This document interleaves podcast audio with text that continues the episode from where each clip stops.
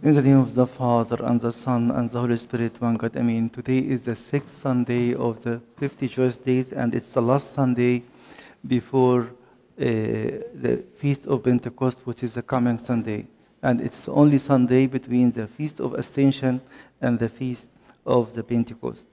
So if we are coming this morning to the church and we have something in our mind that we are missing something, or we are not enjoying the full risen life of our Lord Jesus Christ. The church is encouraging us in this week that it is not only now, it's not, not only now, it's at all times. There is a hope and there is a great hope in Him. So let me start with you with the words of Saint Augustine.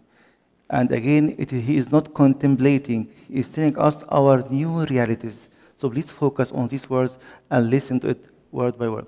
Today, he is uh, telling us about the feast of Ascension. Today, our Lord Jesus Christ ascended into heaven. Are we watching him? Are we saying he is a hero because he's able to go up to the heaven? No, there is something we need to participate in it. Let our hearts ascend with him. We'll hear it in few minutes. Lift up your hearts and we say, We have them with the Lord. Which Lord? The risen, ascended Lord. Listen to the words of the apostle. If you have risen with Christ, set your hearts on the things that are above, where Christ is. Seated at the right hand of God, seek the things that are above, not the things that are on earth. Then he is adding, and again, this addition is for you and for me. For just as he remained with us even after his ascension, we believe he is with us on, on the altar by his real body and blood, he is in us and He is with us at all times. So we too are already in heaven with Him. Again, it is not a figure of speech. If we are the living members of the body of Christ, our head is in heaven and are connected with this head day and night. For just as He remained with us after His ascension, so we too are already in heaven with Him. Even though what is promised us has not yet been fulfilled in our body. Yes, our body is still in on earth. And we are sure in his second coming will ascend with him once more. So he's telling us, see your new realities.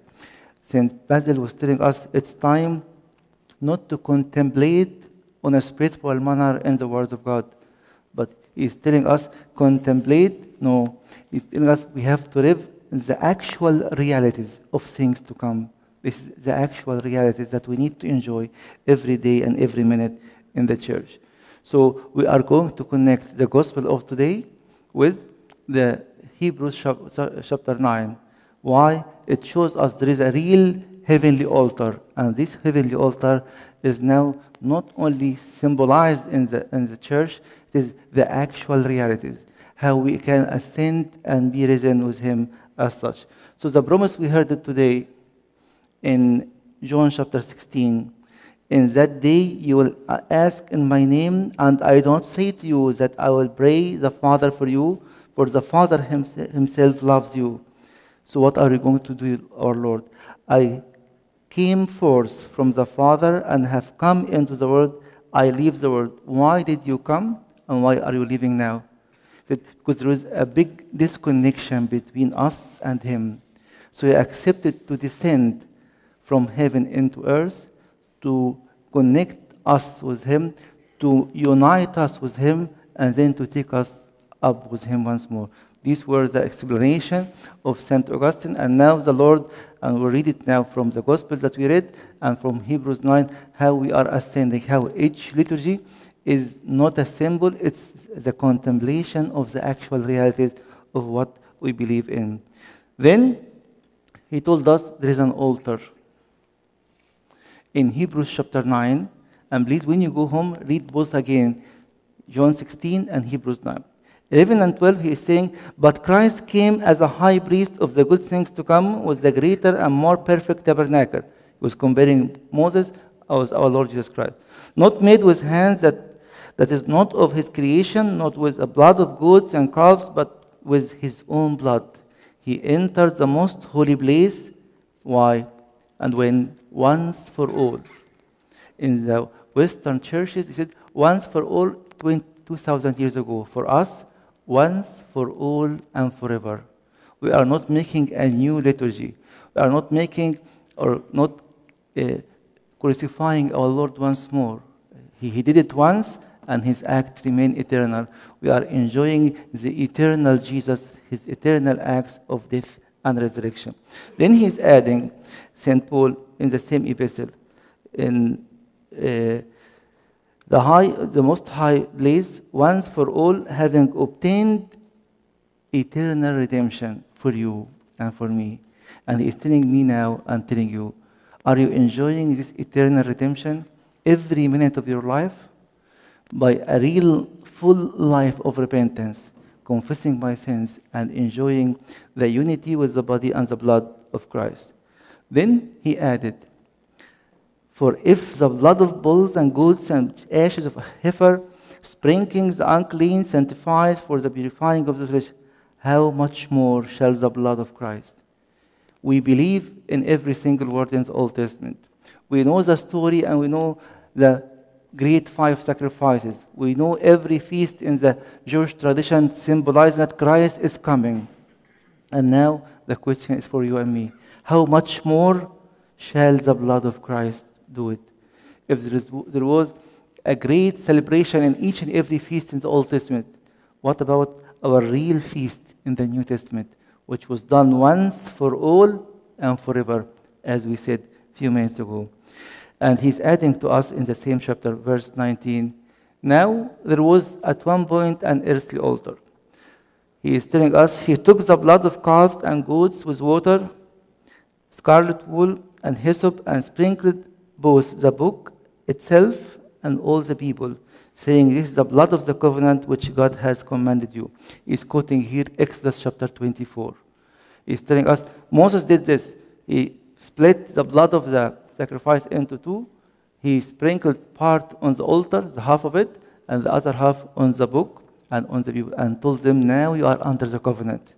Again, this is a shadow of good things to happen in the New Testament. What happened in the New Testament, how much more, and it's much greater. Then he is telling us likewise. Then likewise he sprinkled, sprinkled the blood with the blood both the tabernacle and the vessels of the ministers. And according to the law, almost all things are purified with the blood, and without shedding of blood, there is no remission of sins.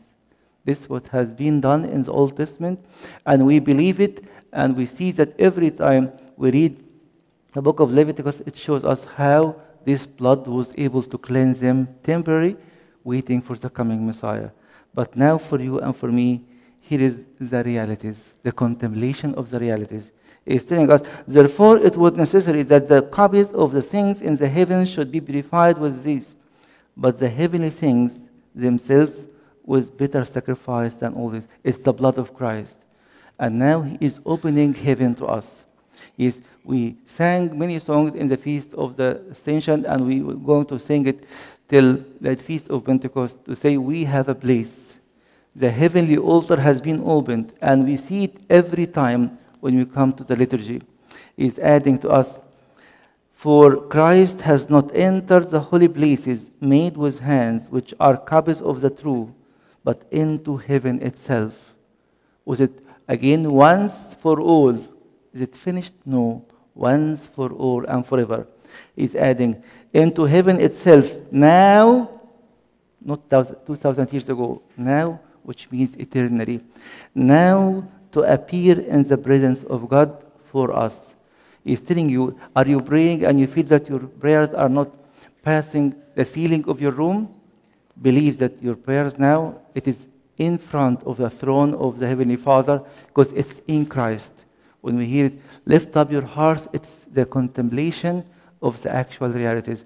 We are in Him. He is presenting the whole church now to appear in the presence of God for us all.